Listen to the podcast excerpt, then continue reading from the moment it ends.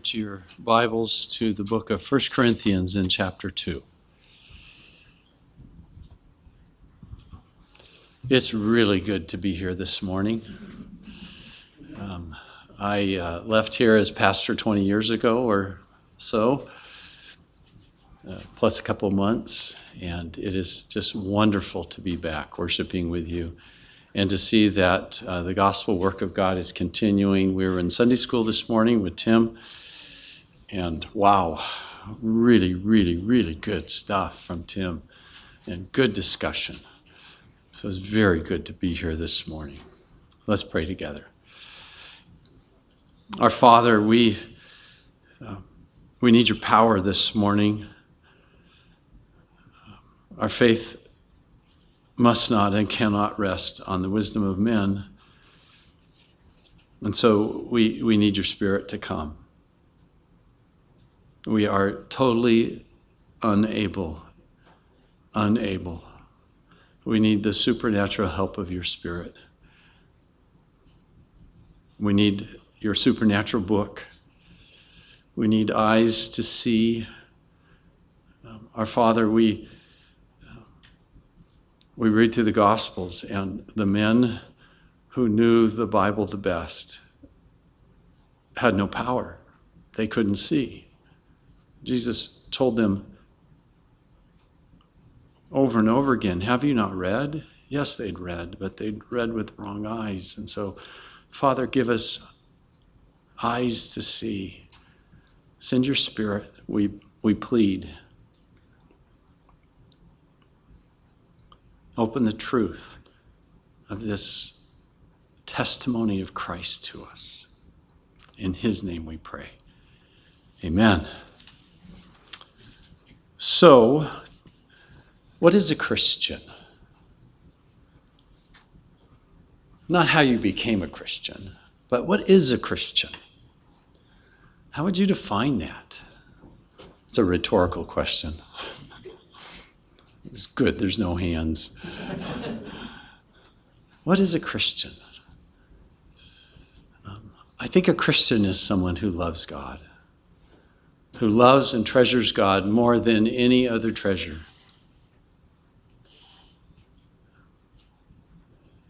Sometimes we answer the question, How do you become a Christian?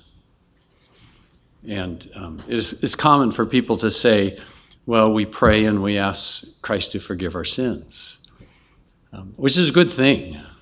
We, we, we need to have our sins forgiven, but that's not enough to get you to heaven, you know forgiveness of sins is not enough. Um, you not only need your sins forgiven, but you need perfect acts of righteousness credited to your account, or He would not let you in. But even then, forgiveness of sin and, and perfect acts of righteousness credited to, our account, which is the doctrine of justification by faith alone, that double imputation. He got my sin and I get his his righteousness gets credited to me. But that in and of itself is not the end game of what it means to be a Christian, to have your sins forgiven. It's a means to an end. What it means to be a Christian is that you know God. And if you know Him, you love Him. You love Him and you treasure Him more than any other treasure. The, everything else fades in insignificance. But to come to understand that and, and to, actually feel that, um, and, and there's a great danger in that we who know the Bible well would be like Pharisees who really haven't seen, who really do not know. We need the aid of the Spirit. We need the Spirit in conversion. The Spirit of God must open the eyes of the blind so that they would see because the God of this world has blinded the minds of the unbelieving, that they may not see what? This is 2 Corinthians 4 4. That they might not see the glory of God in the face of Christ. And so when you, when, when you come to know God, you see a glorious thing, and it, it, it, it's a supernatural thing that happens. We're brought, we are brought forth, we are born again by the word of truth. The Spirit of God opens our minds to see these things, and we are born again. Paul mentions this in 1 Corinthians 2. Let's take a look at our text. And when I came to you, brethren, he's writing to the Corinthian church. And he's recounting when he came to them. Firstly, I did not come with superiority of speech or of wisdom.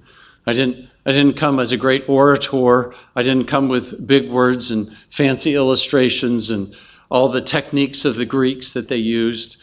No, I did not proclaim to you the testimony of God that way. God's testimony is that Christ has died for our sins and that we are under the wrath of God and destined for an eternity of punishment unless we believe and turn to the Savior Jesus Christ, the only way to have sins forgiven, the only way to come to God. For I determined, verse 2, I decided, I set my heart to know nothing among you, to preach nothing among you except this seminal message of Jesus Christ, who he is and what he did. That's the gospel. Him crucified, risen from the dead. This is shorthand for the gospel message. It doesn't, doesn't mean that Paul didn't teach them other things, but everything he taught them had its central focus in this gospel. You know, the university system in the United States, Harvard and Yale and all those all the great universities, everyone came to study theology. Theology was the core curriculum. And then you studied science and history and English and biology and all these other things. But at the core, at the core was theology. And that's what Paul is saying. I taught you other things. I taught you how to live together and how to love each other. But at the core of all that teaching is Jesus Christ and Him crucified, risen from the dead. And I was with you, verse 3, in weakness and in fear and much trembling. I think he means there that, that he had an idea of how critical this message was, and he didn't want to mess it up. You ever felt that way sometimes when you're talking to someone about what it means to be a Christian?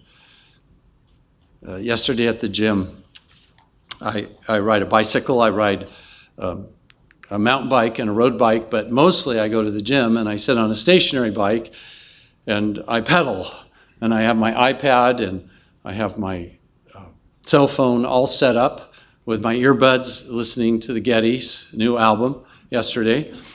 And I was reading John Piper's book, Reading the Bible Supernaturally, which in recent days has become my number one recommendation. It's 25 bucks It'll be the best 25 bucks you ever spent. And I had the opportunity to share my faith.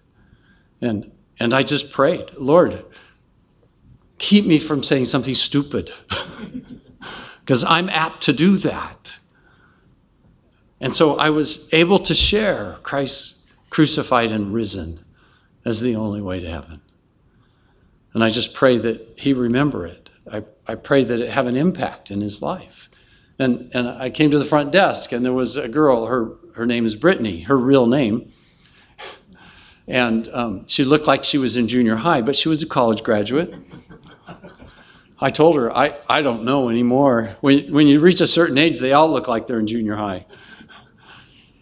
And she graduated from UCI with a psychology major. I said, I was a psychology major, and we talked about it. And uh, uh, and I gave her a little spiel about theology at the middle, and you know she understands psychology is it's it's a lost it's a lost discipline. They don't know what they're doing. They're out in space because they don't understand at the center of who we are is the image of God. And I think Tim's speaking on that next week. You should come to Sunday school. It was great. The center of who we are is the image of God, and we've we've sinned and we're under the wrath of God in Jesus Christ. And, and until they understand that, everything they study by psychology is going to be vacuous. She understood that, and I understood that. And so I keep in my gym bag um, several books. Um, one is a kind of a reboot of um, C.S. Lewis's Mere Christianity. Um, and the other one is Tim Keller's book, A Reason for God. So I gave her reason, The Reason for God. She said she'd read it. I said, Good for you. I don't know where I was going with that, except I think Paul was with him in weakness and fear and much trembling because it, it's the most important message. It, the, the world does not know that they have a Savior. The world does not know that Jesus Christ is the Son of God. And, and, and, and I, I, I really believe that part of the fix for the world is for us as believers to become reamazed.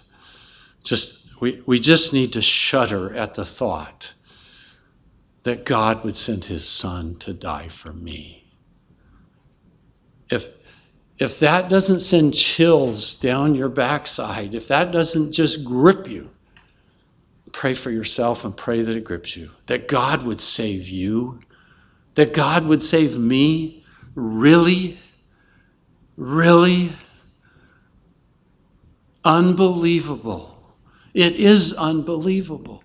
And the only, the only way that, that we came to understand that was the Spirit of God regenerated our hearts and we saw the beauty and the glory and the wonder, wonderment of Christ. And of course we turned to Him. Of course, he opened our eyes to see that. The thing the Pharisees never got. They crucified the Lord of glory because they didn't see him for who he was. And so Paul was with them in weakness and fear and in much trembling. So what did he do? Verse 4 And my message and my preaching were not in persuasive words of wisdom. I was so afraid that you would become a Christian because I'm a professional athlete. I was so afraid that you would become a Christian because I have cool worship songs. And I have chord progressions that, whoa, that was cool. Yeah, I want to be a Christian. I was so afraid that you would become a Christian to please your parents. I was so afraid that you would become a Christian for the wrong reasons. And so what I did is I, I just gave you the pure, unadulterated gospel. And everything I said found its root in that gospel because I wanted your faith in Christ to rest not on the wisdom of men, not on coolness, not on rhetoric, not on speech, not because I had the cool guy jacket on or the, the skinny jeans or I don't know what it is that people get attracted to now. Hopefully, it's beards. But Paul said, I did not want your faith in Jesus Christ to rest on anything but the power of God. And the power of God here is the power of the Holy Spirit. To take the words of the gospel found in this book, this precious book you hold, to take the words of that gospel and to make them come to life um, if, if, if you don't know these verses, you must. Second Corinthians, keep your finger there. Second Corinthians 4. And, and I'm, I'm sure you just love these verses. If our gospel is veiled, verse 3, 2 Corinthians 4 3, is veiled to those who are perishing. In who ca- whose case, the God of this world, I believe the enemy, Satan, who hates Christians, who hates every human being, and he wants them dead because he hates God. We are created in God's image. That's why he hates us. He wants us dead. In whose case, the God of this world has blinded the minds of the unbelieving that they might not see the light of the gospel of the glory of Christ, who is the image of God. For we do not preach ourselves, but Jesus Christ is Lord, and ourselves as bondservants for Jesus' sake. For the God who said, the God who said at creation, the God who spoke these words, light shall shine out of darkness, is the one who has shone in our hearts to give the light of the knowledge of the glory of God in the face of Christ. The humiliation of Jesus Christ and his merciful death, the most, the most uh, amazing upside down thing that could have ever happened, that the Lord of glory would die for sinners who had nothing to commend to themselves. That he would die is the most glorious thing about God. When God reveals his glory, he reveals it through the cross. He reveals it through weakness and humility and service. Back to 1 Corinthians. That your faith should not rest on the wisdom of men, but on the power of God. the power of God to open your eyes, to open your spiritual mind to see the glorious nature of what Jesus did on the cross and to see God. You know, for years I didn't understand John 17, 3. I just didn't get it. I memorized it, but I didn't get it. I go, I thought being a Christian was saying the prayer.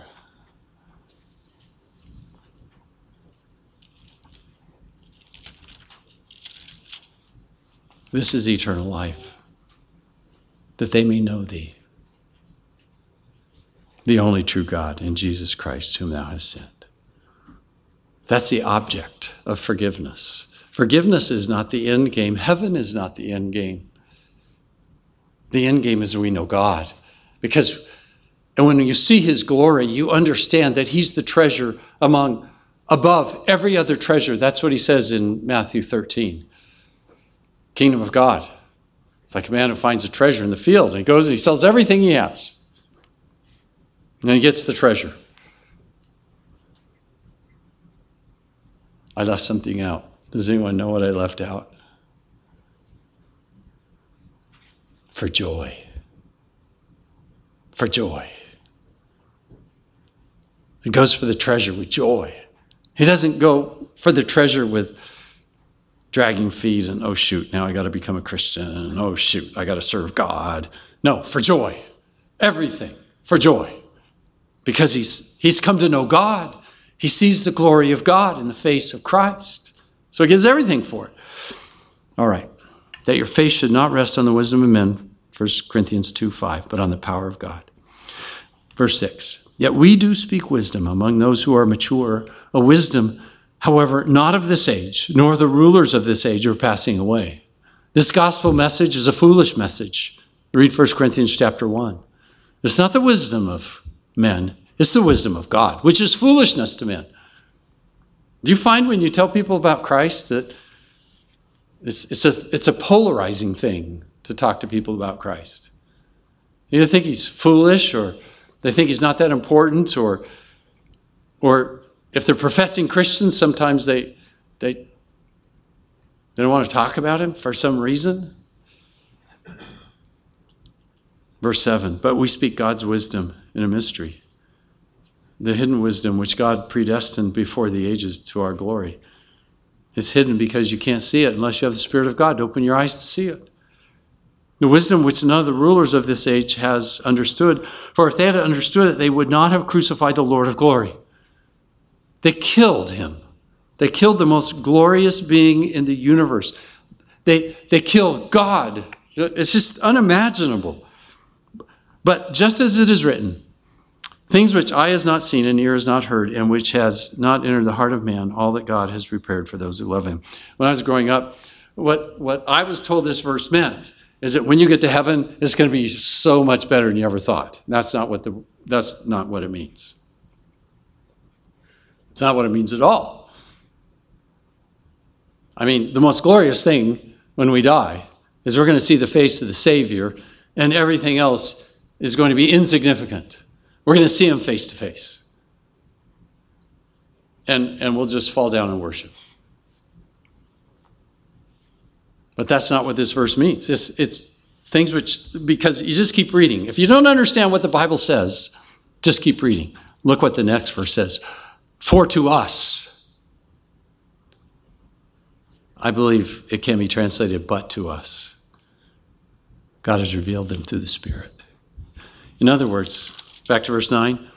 We could, we could insert here things which a natural man has not seen, and the unbelieving haven't heard or even imagined, has not even entered their hearts. They have no idea of the glory of God in Jesus Christ. They have no idea what God has prepared for those who love Him, what God has for us. But to us, God has revealed them through the Spirit. This is this is the miracle of new birth. We're born again, we're regenerated. We see it. We see it. For the Spirit searches all things, even the depths of God. The Holy Spirit of God knows the very depths of God. I know when we talk about God, it's kind of like confusing. It's because He's complicated. I like to say that. God's just complicated. In fact, He's so complicated, it's beyond our understanding.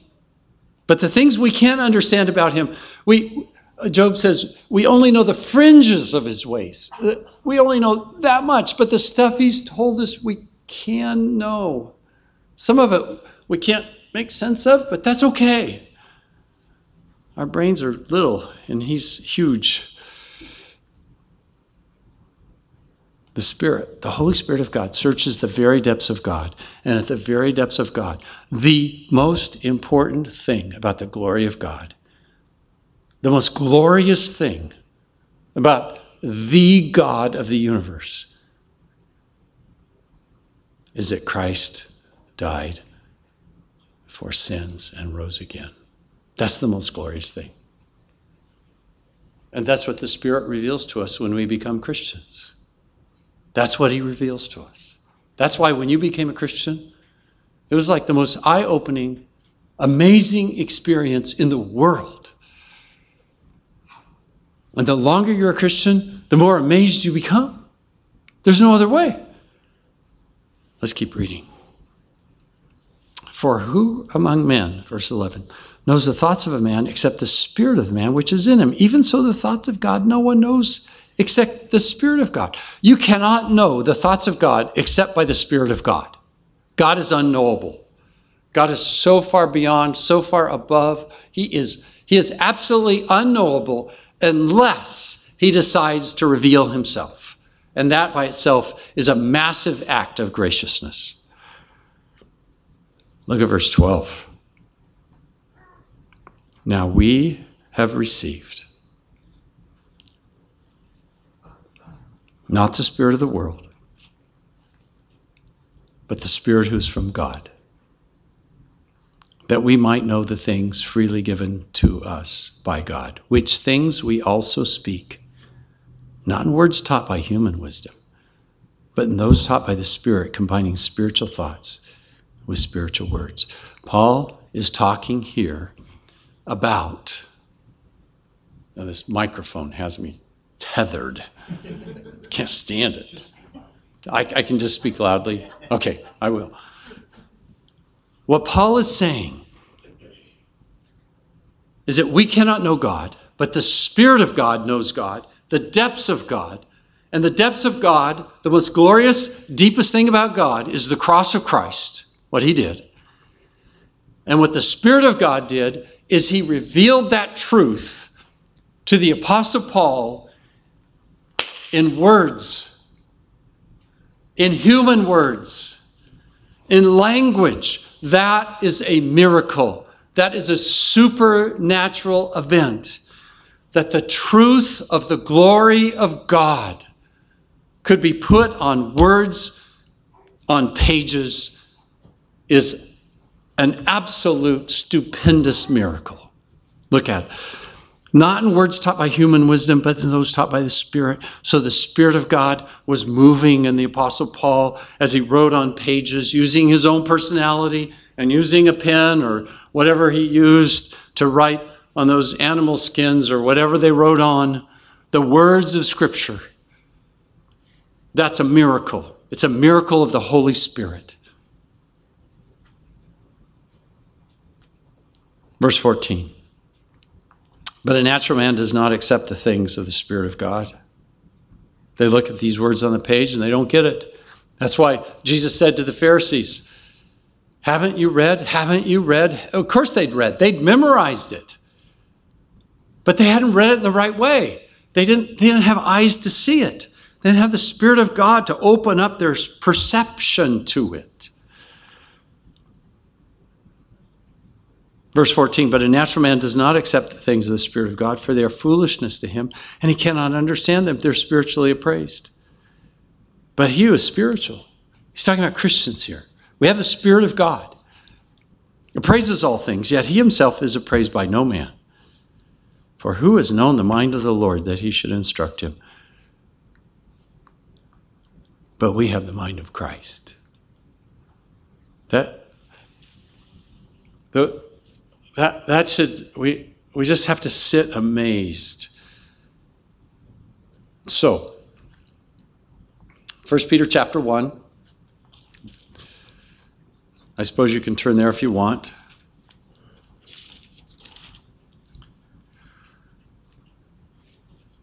Since you have an obedience to the truth, this is 22, purified your souls for sincere love of the brethren, fervently love one another for the heart.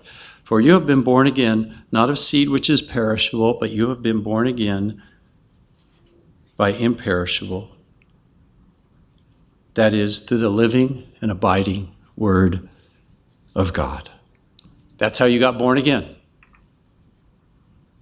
The Word of God, however it came to you, you either wrote it, read it, or someone spoke it to you, or it came to your remembrance because you had read it or heard it.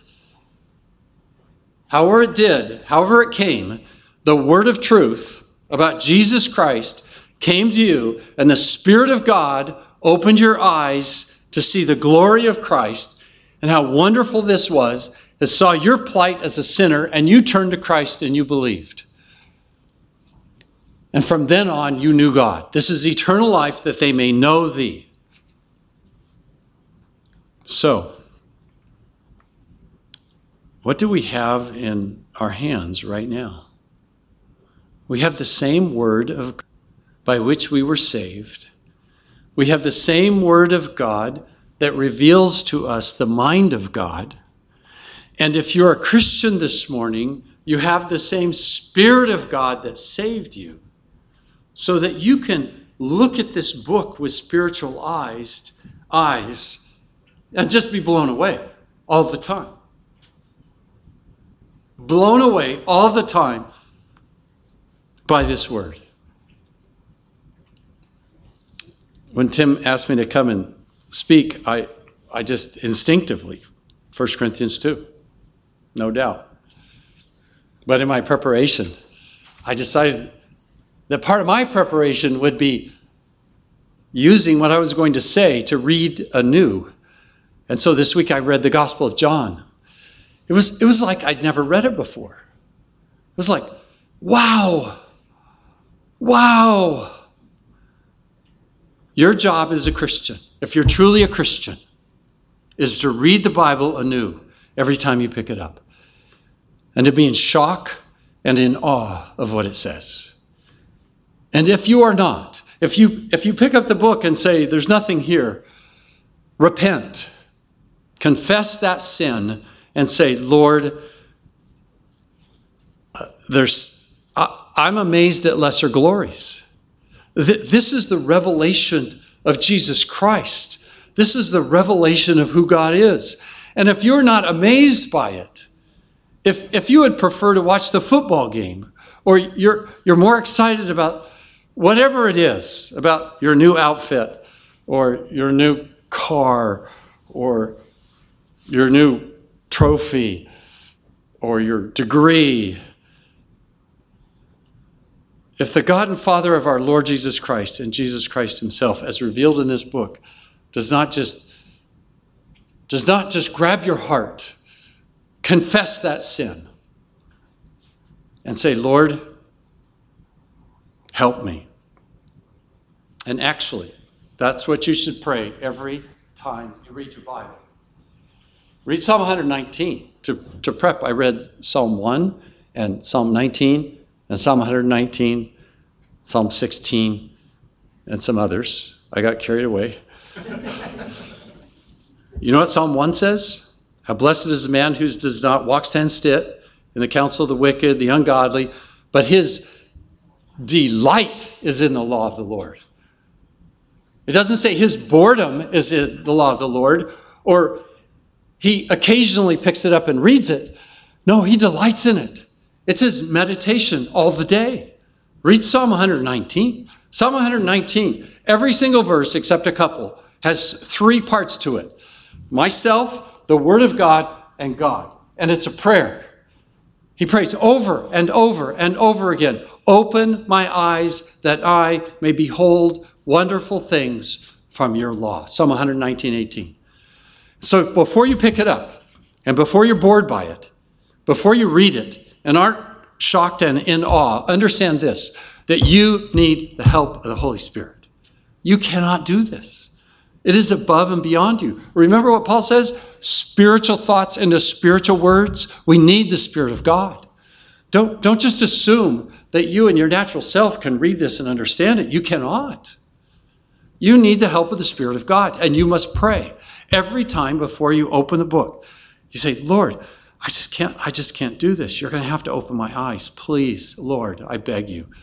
Teach me your ways. Teach me to love your book. Lord, help me to see.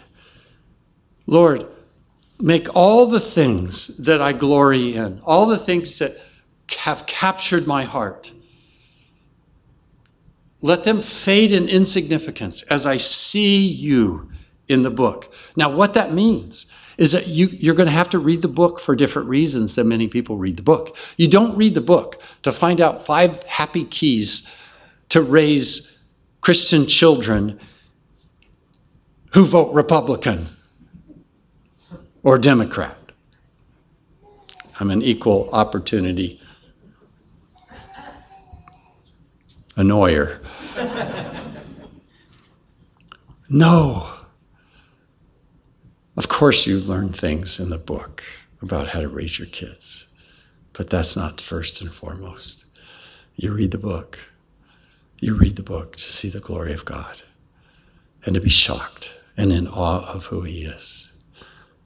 And just absolutely, totally amazed. So that your worship is just white and hot. It's just, you just can't stand it. Do you ever, do you ever read the Bible and you get to the place where you just, you, you just can't stand it? It's just, whoa. You just have to stop and you have to pray You've got to get to that place. The world needs Christians who are there, that we are, we are, we are so amazed at who God is that we just can't keep it inside. You know, whenever, whenever someone talks about evangelism in the past, I used to get, I used to be real guilty because I was ashamed. I, I was just afraid. I'm going to tell someone about Jesus. They're going to think I'm a a hick from Hayfork, which is where we came from before we came here. And it was Hicksville.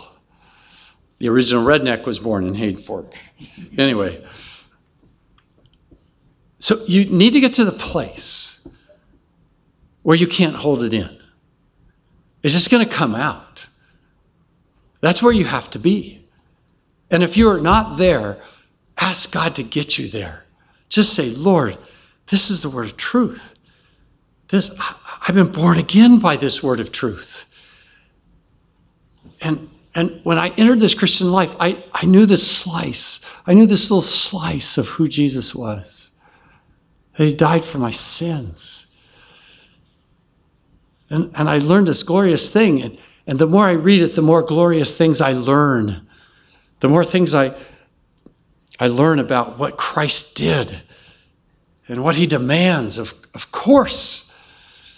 The, the pastor at the church we're going to right now, Laguna Hills, he's, pre, he's going, he, he introduced a sermon on ordo salutis. I'm like, Rick, what are you doing?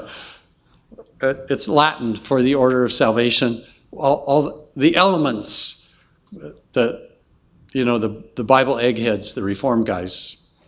It's, those are synonymous terms. But it's not a pejorative term, it's, it's a compliment. Um, they, they like to talk about how we got saved.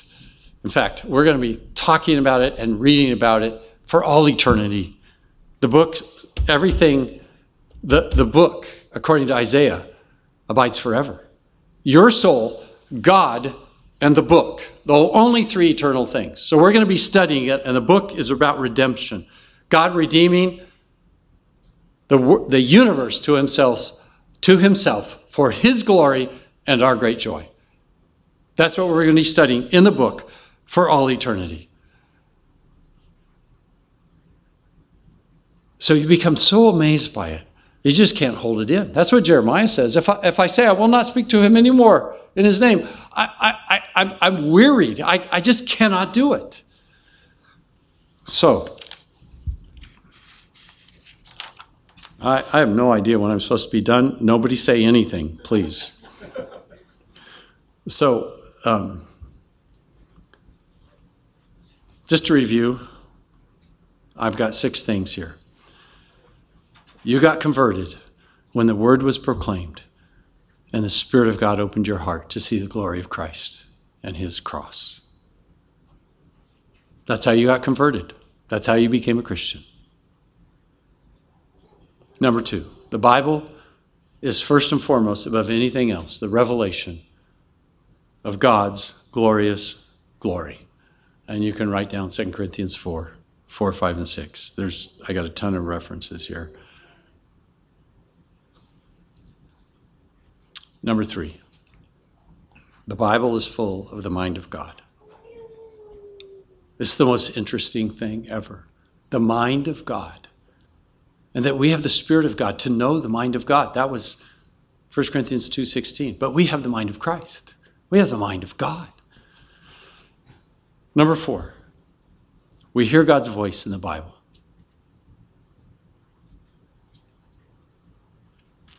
Number five, it requires the Holy Spirit. The Spirit that converted you is a spirit that must open your eyes to see these glorious things. And if the Bible is boring to you, that's a sin. It's a sin to neglect the Bible. Number six, and I don't think I've mentioned this, especially from 1 Corinthians, but it's from Jeremiah 112. There's, there's a couple verses in the Old Testament that just that have, have just Jeremiah 112. God acts by his word. He watches over his word to perform it. That's what God does. So I know I've mentioned this before, but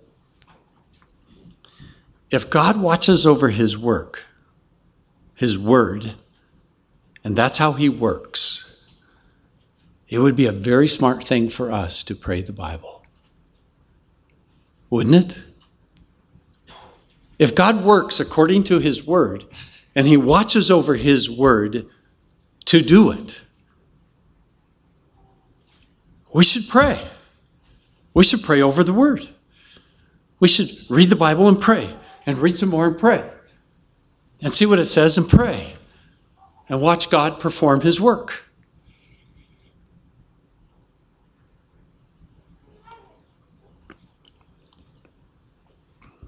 There's one more verse. It's in your your bulletin or whatever. What do you call this? Bulletin? Okay. On the outside, 1 Samuel 3:21. Please get this way, where you, you read in the Bible and you just can't get over it. Please get this way. I pray that God make you this way that you read things in the Bible and you're just like, whoa. I 1 Samuel 3:21 is one of those I can't get over. The Lord appeared to Samuel at Shiloh. Remember the story? Little Samuel? And the Lord went to Eli three times, and then he says, I'm here, Lord, it's you. I'm listening. So at the end of that section, he says, The Lord appeared to Samuel at Shiloh. And how did God appear? The last part of that verse by the word of the Lord. The Lord appeared to Samuel at Shiloh. And you're thinking, oh, he got to see God. No. Well, yes. What do you mean? By his word.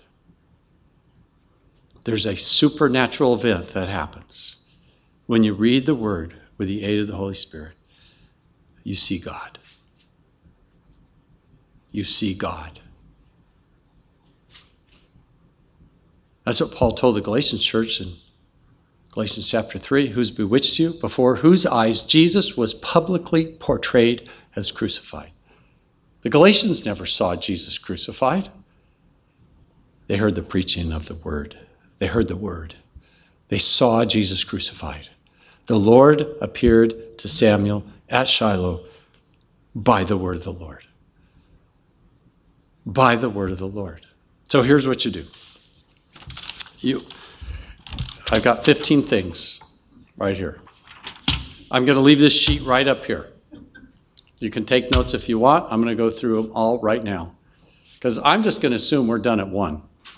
So, this is the application of this amazing truth that if you have been born again by the Spirit of God, you know God, and the same Spirit has worked through the apostles and the prophets to give us words on a page that reflect the mind of God, and that we have the Spirit of God.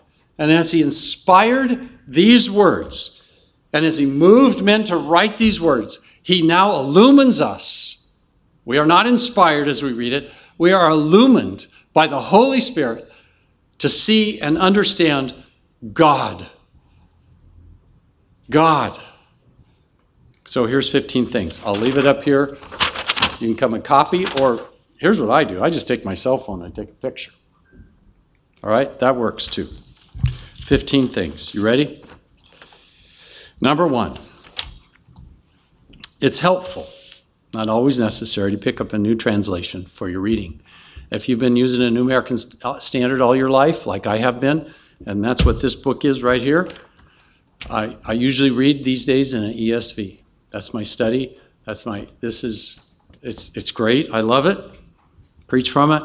It helps to pick up a new translation because you get just, it, does it happen to you? You get used to the sequence of words and, and you just read them and you just read past them and you're not amazed by them.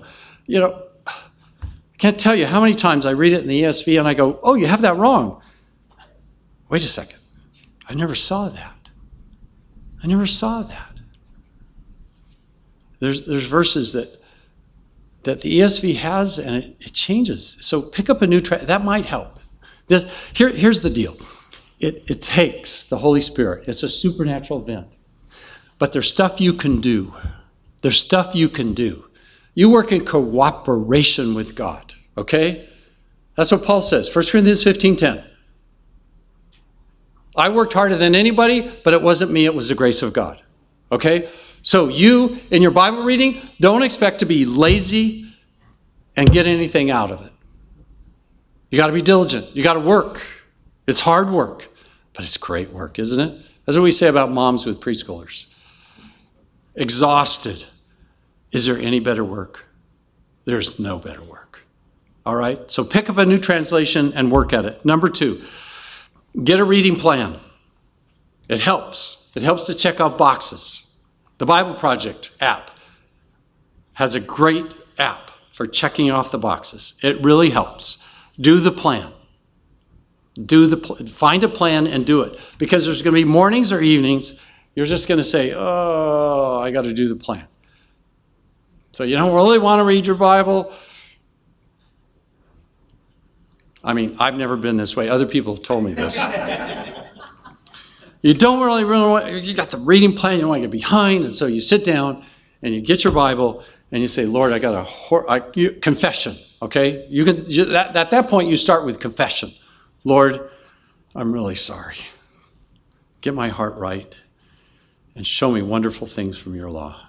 There's never once I've read the Bible and, and look back and go, oh, that was a waste. That was a waste of time. I, I should have been whatever else. No. So get the plan. Number three, make an appointment to read. We make appointments for everything else, don't we? You go to school, you're a class, 7 to 9, 10 to 11. You make an appointment, it's in your calendar. Make an appointment in your calendar to read. It's not going to happen by happenstance. Water always finds the lowest level, and we're just like that. You have to work at it, make an appointment. It helps to read in the same place at the same time every day. Find your corner and discipline yourself. Turn off the television, turn off the phone, turn off the computer, turn off your husband. I, I mean, turn off the kids Pray that you will not be distracted. Discipline yourself for the purpose of godliness. 2 Timothy 4 7 and 8. Have nothing to do with worldly fables, fit only for old women. On the other hand, discipline yourself for godliness. For bodily discipline is only of little profit, but godliness is profitable for all things, since it holds promise for the present life and also the life to come. So discipline yourself. This is very helpful too. Because, I mean, people have told me this, it never happened to me. But you're reading your Bible and your mind, you know, kind of wanders and you're thinking, oh, I got to do that. Oh, just keep a little notepad right by your side. Just write down your list. You're not going to forget it. It's right there. You can do it. You can return to the most important thing. Okay? Number four, get some resources. I mean, I have an ESV study Bible on my phone and on my iPad, and I have paper copies. I have the Christian Standard Bible with notes. I have the Zondervan. I, I have study Bibles like crazy, and I have commentaries. I have, I have 600 books on Kindle that are with me at all times because I read the Bible and I don't get it. So get resources. Don't be proud. I mean, the most important thing is for you to struggle with the text. You just sit and you just read it. You try to figure it out and put things together and read the verse in its context. And if you don't understand a verse, like 1 Corinthians 2 9, things which I have seen is there's not, just keep reading. For to us, God has revealed them through the Spirit. So figure it out. But when you're at an impasse, study Bible. All right. Resources online. Go to gospelcoalition.org. Go to ligonierministries.com, whatever. Number five. You writing these down? Okay. Read to understand God. Pray first, and then read until you taste the sweetness of His thunder. I don't think I made that up. I'd like to take credit for it. The sweetness of His thunder. When God speaks in the Old Testament, he, His voice thunders. So, who are we to think that the Lord appeared to Samuel Shiloh by the word of the Lord. So he's thundering in the book. And it's sweet, it's gracious. Read, read until you taste the sweetness of his thunder, until you feel the sweetness and the awe of God. Don't read for understanding only. Read until your emotions, read until you're just gripped Read the Psalms. The Psalms are given us as white, I mean, a lot of us, Scandinavians. You know, uh, Lloyd McCrosty, anyone remember Lloyd? You know what he said to me? I'll never forget it. I love my wife so much, I almost told her once. I love my God so much, I almost told him once. Did you tell God you love him?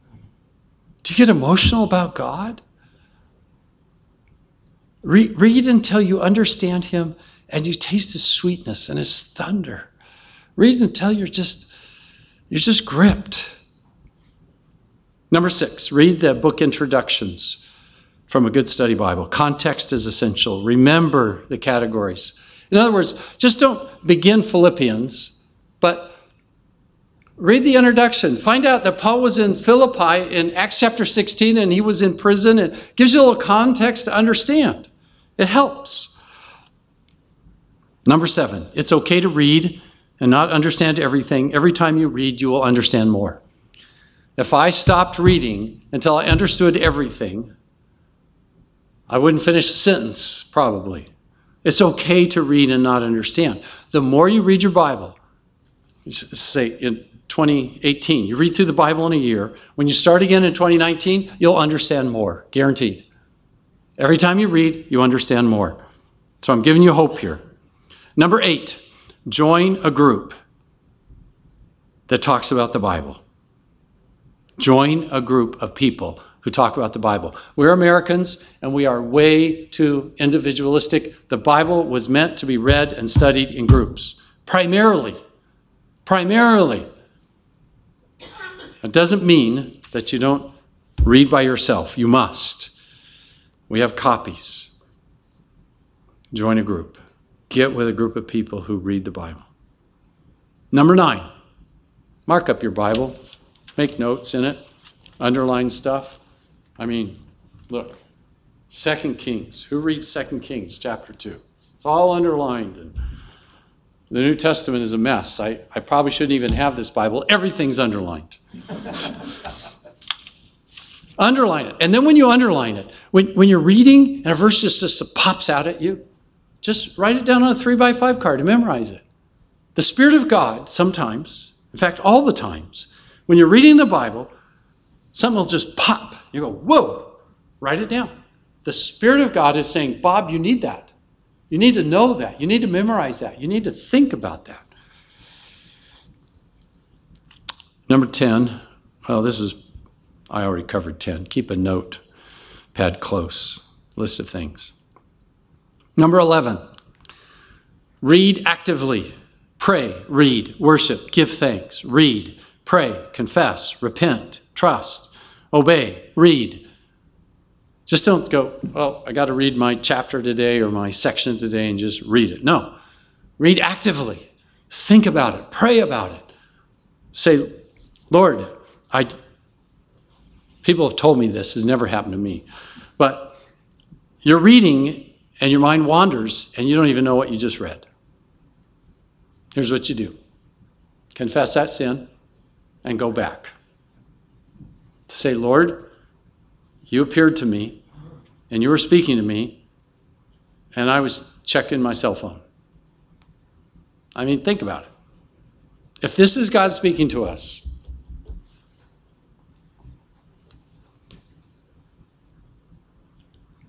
number 12. We're on 12. Read and remember the story and contemplate. 2 Timothy 2 7. Think on these things. The Lord will give you understanding in everything. Think about what it says. Think about what it says. Meditate on. Think about these things. The Lord will give you understanding in everything. Think, think, think. The ordinary act of thinking, aided by the Spirit of God, to understand the truth of the Word of God in words, in sentences, in grammatical structures, in paragraphs, in books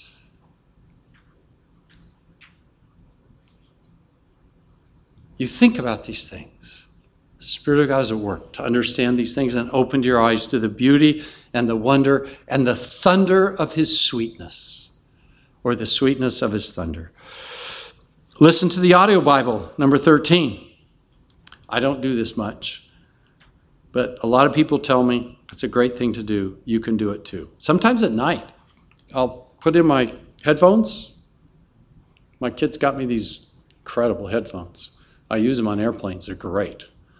Bose noise canceling headphones.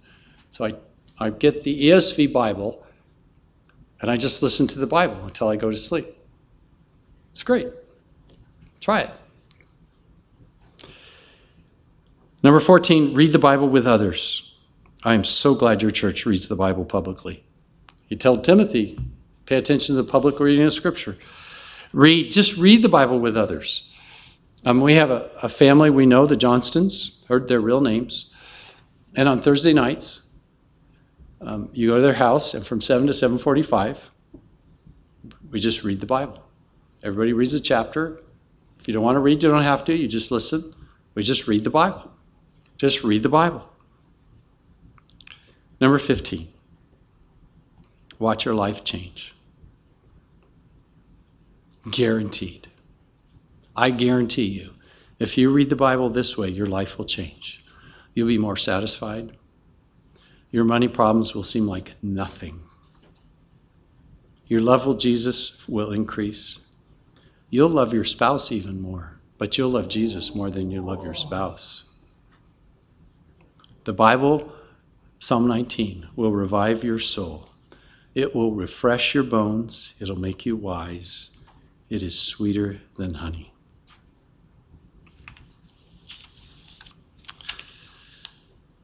My anniversary is February 14th. Vicky and I were married on that day. Um, there's a story behind that, but it's mostly full of romance. So imagine in our 38th anniversary coming up in 2019, I went and bought her two dozen roses, and I don't I don't know what they cost today, maybe $200. And um, I knocked on the front door, and she answers the door. She goes, "Why don't you just come in?" I go, "Honey, I, I read in a book, and all my buddies told me that I better get you two dozen roses here." Now I've actually talked to women and heard some women say, Oh, I don't care, I just want the roses. but I don't think that's really true, is it? Here's what she wants to hear. And this is what our Lord wants to hear. We come to the door and we have our two dozen roses. And she answers the door, and I go here. And she says, Honey, we can't afford that. And I say, Oh, I know. I just couldn't help myself. Love compelled me to do this. I, I could not not do this. I, just had to.